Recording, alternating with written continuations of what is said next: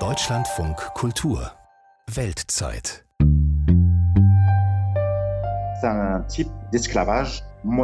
es ist eine moderne Art der Sklaverei in einem spanischen Land ohne Respekt vor den Rechten der Frauen. In einigen Kooperativen vor Ort leben Frauen in unmenschlichen Verhältnissen. Vier Frauen in einem kleinen Stahlcontainer mit der Hitze von 43 Grad im spanischen Sommer.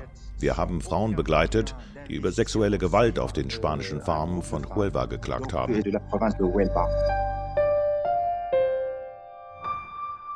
Eine moderne Art der Sklaverei heißt es hier, und damit gemeint ist Huelva. Das ist eine südspanische Provinz, aus der pro Jahr rund 300.000 Tonnen Erdbeeren exportiert werden. Jede Menge also. Huelva ist der Produzent für spanische Erdbeeren. Und Huelva aber steht auch für miese Arbeitsbedingungen, Ausbeutung und sexuelle Gewalt. Was geht uns das an? Ich bin Isabella Kohler und begrüße Sie zur Weltzeit. Ein großer Teil der Erdbeeren aus Huelva landet in Deutschland. Jede große deutsche Lebensmittelkette und jeder Discounter hat zu irgendeinem Zeitpunkt spanische Erdbeeren im Angebot. Und die will unser Korrespondent Reinhard Spiegelhauer nach einer Ortsbesichtigung in Huelva nicht mehr kaufen, hat er mir gesagt. Hören Sie seine Recherche und die seiner Kollegin Dunja Sadaki aus Spanien und Marokko. Wenn Autos die enge roterdige Piste zu Sreeschrieds Feldern entlangfahren, wirbelt ordentlich Staub auf. Hier im Ort Oulet Agil, gut zwei Stunden von Marokkos Hauptstadt Rabat entfernt, erntet der Landwirt auf einem Hektar Zwiebeln, Kartoffeln, Auberginen, Avocados. Und wer das Autofenster runterkurbelt, kann sie riechen. Erdbeeren. Schried geht über sein Feld, streicht die Stängel und Blätter einer Erdbeerpflanze beiseite und präsentiert die letzten Früchte der Saison. Es war kein einfaches Jahr. Corona habe die Kaufkraft der Kunden und damit auch die Preise sinken lassen. Auch bei der Ernte hatte der Kleinbauer wieder Probleme. Wir haben manchmal Schwierigkeiten. Wir finden keine Frauen, die hier pflücken wollen. Es gibt auch manche, die kommen am nächsten Tag einfach nicht mehr, weil sie woanders arbeiten gehen. Woanders, das ist häufig nur etwa 500 Kilometer weit entfernt, in Südspanien.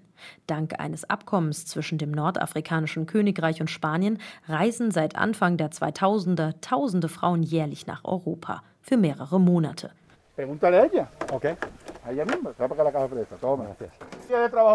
Erdbeeren, soweit das Auge reicht. Und ein intensiver Duft, der so kräftig ist, dass er schon fast unangenehm wird. Spontane Assoziation süßlicher Verwesungsgeruch. Und tatsächlich geht die Erntezeit jetzt im Juni dem Ende entgegen. Rechts und links reiht sich ein Plastikplanen-Halbtunnel an den anderen. Auf dem Weg steht ein kleiner Kühl-LKW. Zwischen den Beeten zwei Dutzend von gut 100.000 Erntehelfern, die jedes Frühjahr zwischen dem Nationalpark Cotodoniana im Osten und der Grenze zu Portugal im Westen bei der Erdbeerernte helfen. Ahora mismo el problema es la falta de mano de obra. Nosotros necesitamos tener una mano de obra recolectora garantizada. Nosotros empezamos la campaña en enero y terminamos en junio. Frisch müssen die Erdbeeren sein und das ist ohne viele helfende Hände nicht zu machen, sagt Manuel Reina vom Verband der kleinen und mittelgroßen Landwirte. Von Montag bis Sonntag wird geerntet, ab dem 1. Januar bis zum 30. Juni. Knapp 43 Euro pro Tag haben die Gewerkschaften ausgehandelt, aber obwohl die Arbeitslosenquote bei über 20 Prozent liegt, finden sich nicht genügend einheimische Erntehelfer. Um die 25.000 kommen deswegen aus Osteuropa, 16.000 aus Ländern südlich der Sahara und 12.000 aus dem afrikanischen Nachbarland Marokko. So wie Fatima.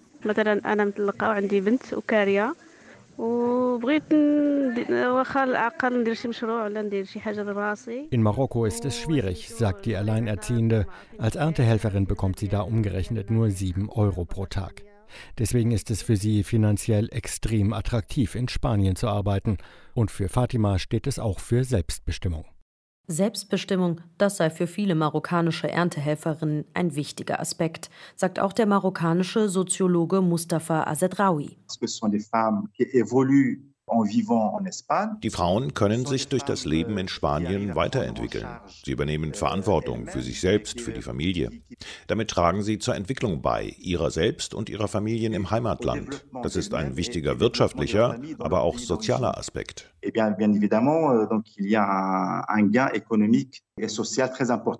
Viele marokkanische Erntehelferinnen können sich durch die Reise nach Spanien finanziell emanzipieren. Auf ihnen lastet großer wirtschaftlicher Druck. Mit dem Geld ernähren sie mehrköpfige Familien zu Hause, schicken Kinder zur Schule, helfen über finanzielle Krisen wie die Pandemie hinweg. Mit den spanischen Löhnen kann Erdbeerbauer Srir Schried aber nicht mithalten.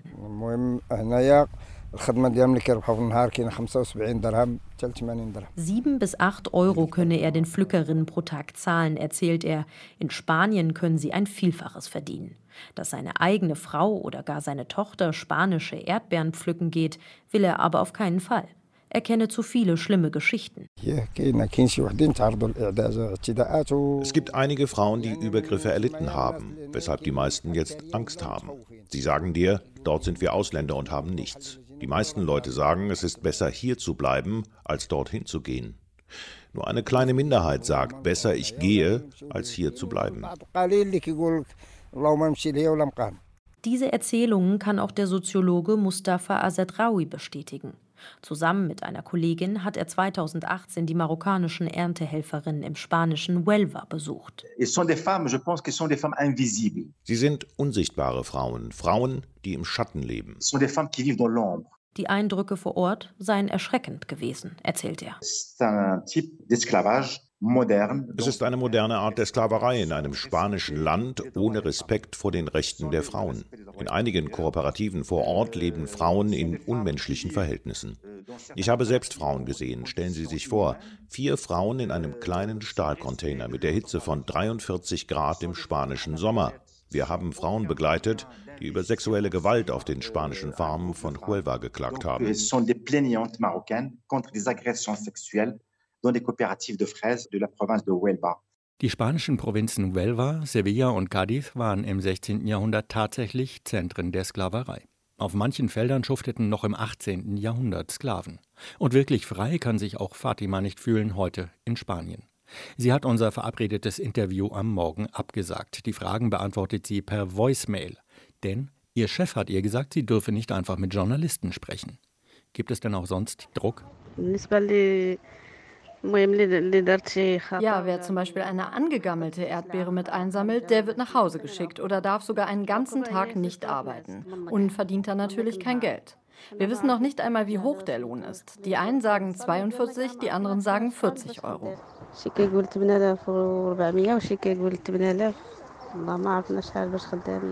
Nein, nein, sagt Manuel Reina vom Bauernverband. Wir stellen ja sogar kostenlose Wohnungen si algún empresario hiciese algo parecido, es como wenn sich Einzelne nicht an die Vorgaben halten, dann ist das wie in der Politik oder bei der Polizei oder in der Verwaltung. Von ein paar wenigen schwarzen Schafen kann man doch nicht auf die ganze Provinz Huelva schließen.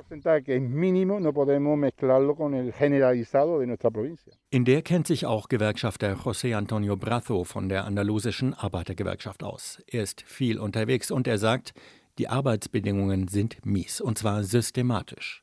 Von einem Bahndamm ein paar Kilometer weiter hat man einen guten Rundumblick. Plastikgewächshäuser, soweit das Auge reicht. Und an dieser Stelle im Hintergrund riesige Öltanks und eine Raffinerie, die zweite große Einnahmequelle in der Provinz. Der süßliche Verwesungsgeruch vermischt sich hier mit säuerlichen Erdölausdünstungen. Das kann nicht gesund sein, weder für die Erntehelfer noch für die Früchte. Mein Bravo. Und?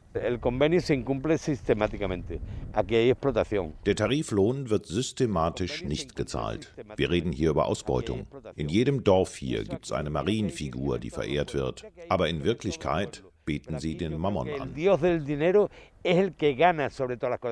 Auch eine Studie der Löning Nachhaltigkeitsberatung in Berlin hat ergeben, dass Erntehelfer oft schlecht bezahlt werden. Dabei ist die Stimmung in der Kolonne von Manuel Reina zumindest oberflächlich gut.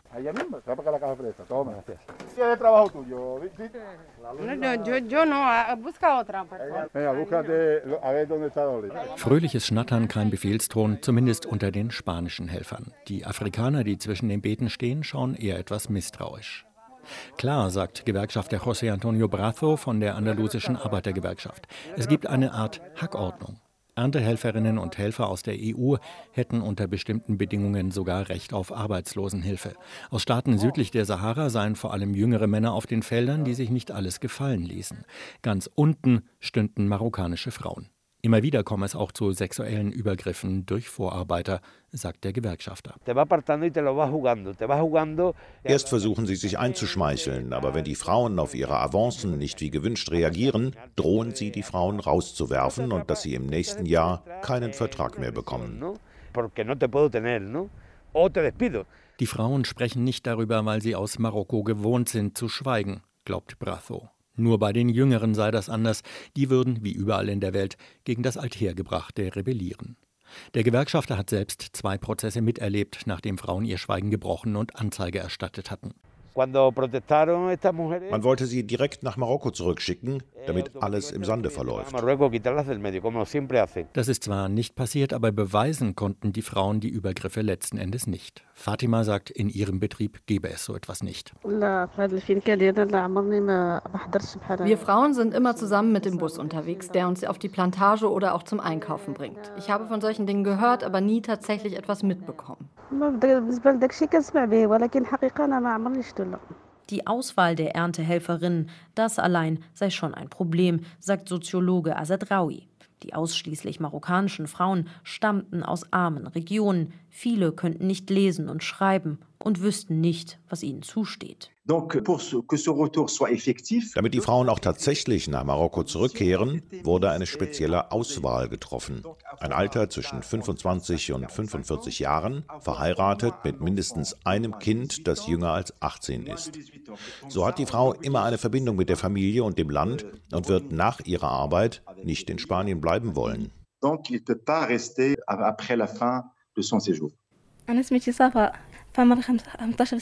Auch die 15-jährige Tochter von Erdbeerbauer Srir Schried will nach Spanien. Safa hilft morgens ihrem Vater auf dem Feld, danach geht sie in die Schule. Bald macht sie ihren Abschluss. Die Negativschlagzeilen von den spanischen Feldern in Huelva schrecken sie nicht ab. Ah, ich kenne Frauen aus meiner Familie, die nach Spanien gegangen sind. Und als sie zurückgekommen sind, haben sie gesagt, dass die Arbeit dort besser ist und dass sie gut bezahlt werden. Ich höre, wie sie über die großen Farmen sprechen. Ich wäre auch gerne mitgegangen. Dort hast du deine Rechte und alles. Es ist nicht wie hier. Tatsächlich sagt Manuel Reina vom Bauernverband in Andalusien, die marokkanischen Frauen gehören doch fast zur Familie. Wir brauchen sie, wir kümmern uns und dass Marokko ihnen gerade nicht erlaubt, nach der Ernte aus Spanien in die Heimat zurückzufahren, weil es eine diplomatische Krise zwischen den beiden Ländern gibt, darüber müsse man dringend reden. Wenn Marokko sie mit ihrem verdienten Geld nicht zurück zur Familie lässt, dann werden wir ihnen weiter eine Wohnung stellen, Strom und Wasser, sie zum Arzt bringen und mit den Kleinbussen zum Einkaufen.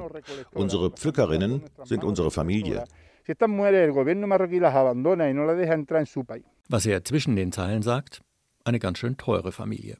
Denn auch wenn der vereinbarte Tageslohn niedrig ist und wenn oft sogar noch weniger gezahlt wird, schon gar keine Zuschläge für Überstunden oder Wochenendarbeit, eigentlich seien die Landwirte die Gekniffenen. Wir tragen das ganze Risiko. Wir müssen alles vorstrecken und bekommen keinen angemessenen Preis für unser Produkt. Von dem, was die Konsumenten bezahlen, sehen wir nicht viel.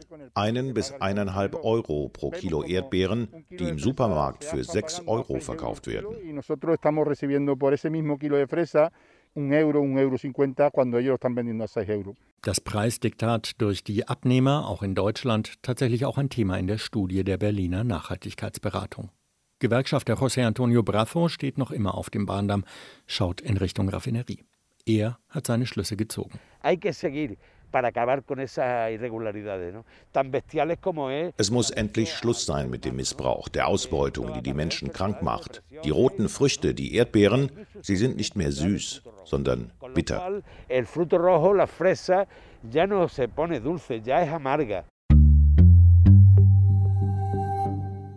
Das war die Recherche von Dunja Sadaki und Reinhard Spiegelhauer über das Elend auf dem Erdbeerfeld in Spanien. Wir hörten gerade, es gibt eine diplomatische Krise zwischen Spanien und Marokko und der wollen wir im Folgenden auf den Grund gehen. Herr Spiegelhauer in Madrid, was fällt Ihnen zum Stichwort Ceuta ein? Ja, da kann einem eine ganze Menge einfallen. Das ist eine von zwei spanischen Exklaven an der nordafrikanischen Küste in Marokko. Die sind beide seit dem 15. Jahrhundert erst Portugiesisch gewesen, später dann Spanisch geworden. Und für Marokko sind die beiden immer ein Stachel im Fleisch, so wie das britische Gibraltar für Spanien zum Beispiel auf der anderen Seite der Meerenge.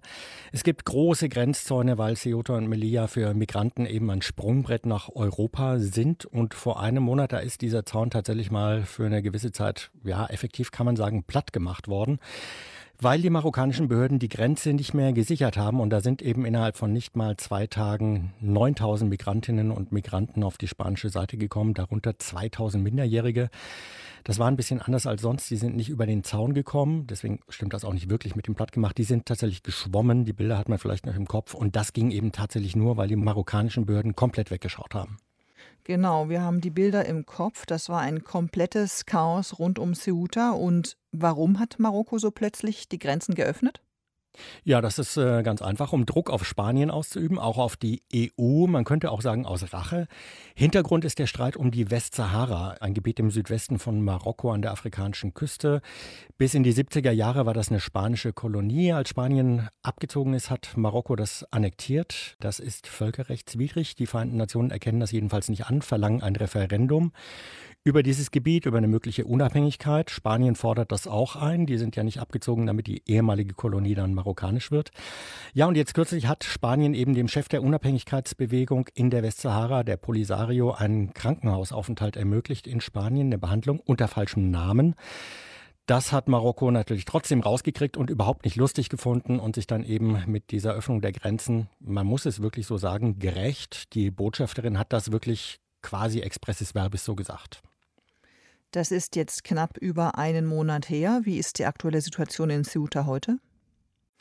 Es gibt natürlich weiter Migrantinnen und Migranten aus ganz Afrika, die jetzt vor der Grenze äh, warten und gerne nach Europa wollen. Das ist seit vielen Jahren, Jahrzehnten so. Die Marokkaner, die äh, jetzt bei dieser Aktion vor einem Monat ungefähr nach Ceuta gekommen sind, die sind weitestgehend wieder sofort zurückgeschoben worden nach Marokko. Das ist rechtlich möglich auch wenn es viel Kritik von Menschenrechtlern daran gibt. Aber bei den unbegleiteten Minderjährigen sieht das anders aus. Die können eben nicht so einfach wieder abgeschoben werden. Und das sind sehr viele, noch mehr als man anfangs gedacht hat. Mindestens 1200 sind noch in Ceuta, die hängen da jetzt fest und haben eben eigentlich keine Perspektive. Und unter welchen Umständen leben diese Kinder und Jugendlichen da im Grenzgebiet? Wer versorgt sie? Ja, manche leben immer noch auf der Straße von Almosen, also von äh, Centbeträgen, die sie bekommen, von Lebensmitteln, die sie geschenkt bekommen, Brote vom Bäcker zum Beispiel.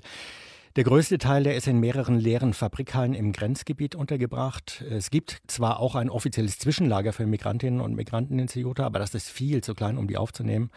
Ja, und das sind eben vor allem das Rote Kreuz und äh, einige andere ONGs, die da jetzt helfen. Die sagen aber alle, die sanitären Verhältnisse zum Beispiel sind eigentlich völlig unhaltbar und das geht so nicht über eine längere Zeit.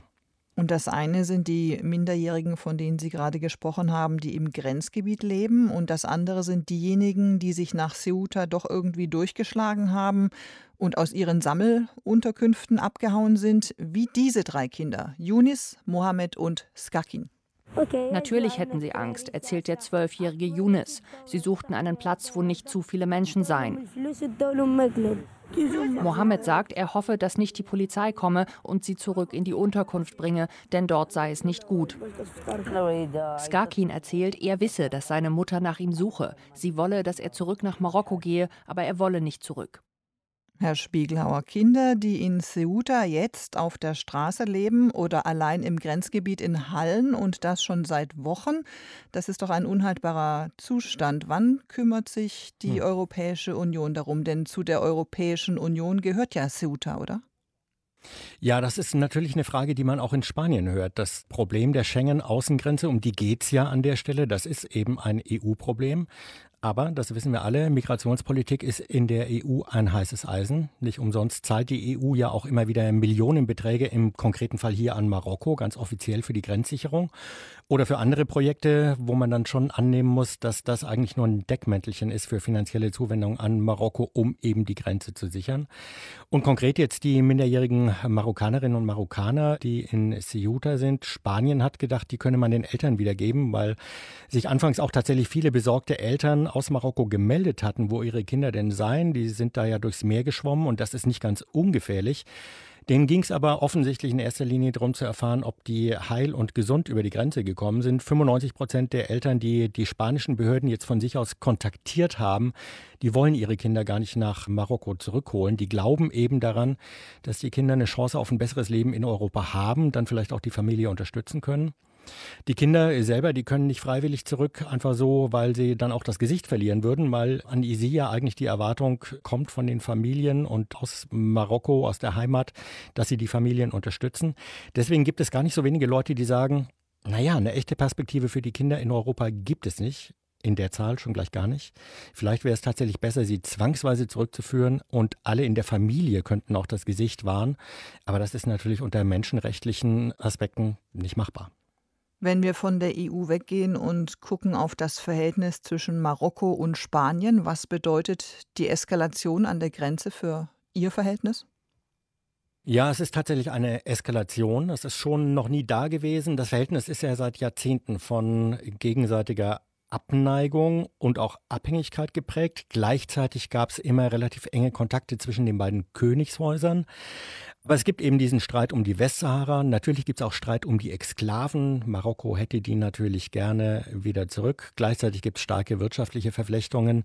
Eben zum Beispiel die Erdbeerpflückerinnen aus Marokko, die in Spanien arbeiten und dann die Wiesen nach Marokko bringen. Die sind jetzt gerade aber eben auch ein Druckmittel, weil Marokko sie nicht in die Heimat zurücklässt, um Spanien zu pisacken. Ist ja klar, für die spanischen Landwirte ist das eine finanzielle Belastung, wenn äh, die Saison vorbei ist und sie aber die Erntehelferinnen natürlich nicht einfach sich selbst überlassen können. Die beklagen sich über Marokko, aber gleichzeitig hätten die natürlich auch gerne, dass die spanische Regierung was tut. Also auch das ein Druckmittel für Marokko. Menschenrechtsorganisationen wie Amnesty International werfen Spanien und Marokko vor, Asylsuchende und Migranten als politischen Spielball zu missbrauchen. Zu Recht? Also ich würde das Spanien ehrlich gesagt nicht so richtig vorwerfen. Das Land ist eben von allen Seiten unter Druck. Natürlich ist es immer eine Frage billige Arbeitskräfte und unter welchen Bedingungen arbeiten die. Auf der anderen Seite, es ist eben so, dass die Verdienstmöglichkeiten, auch wenn man sich vielleicht wünschen würde, dass das an der einen oder anderen Stelle besser abläuft, trotzdem sind die Verdienstmöglichkeiten natürlich erheblich besser als in Marokko. Aber Marokko macht das ganz explizit, was Sie angesprochen haben, eben die äh, Migrantinnen und Migranten als Spielball zu missbrauchen. Die Botschafterin, die hat gesagt, wer bestimmte Dinge tut, der muss mit den Konsequenzen leben. Und da ging es eben ganz eindeutig um die Behandlung dieses Polisario-Chefs in der spanischen Klinik. Das ist nichts anderes als Erpressung. Lage beruhigt, aber nicht ruhig in Ceuta. Informationen waren das von unserem Spanien-Korrespondenten Reinhard Spiegelhauer. Hören Sie gerne auch unseren Weltzeit-Podcast Mode, Macht und Profit in der Türkei. Schuften für Zara und Co. Ich bin Isabella Kola. Danke fürs Zuhören und bis bald.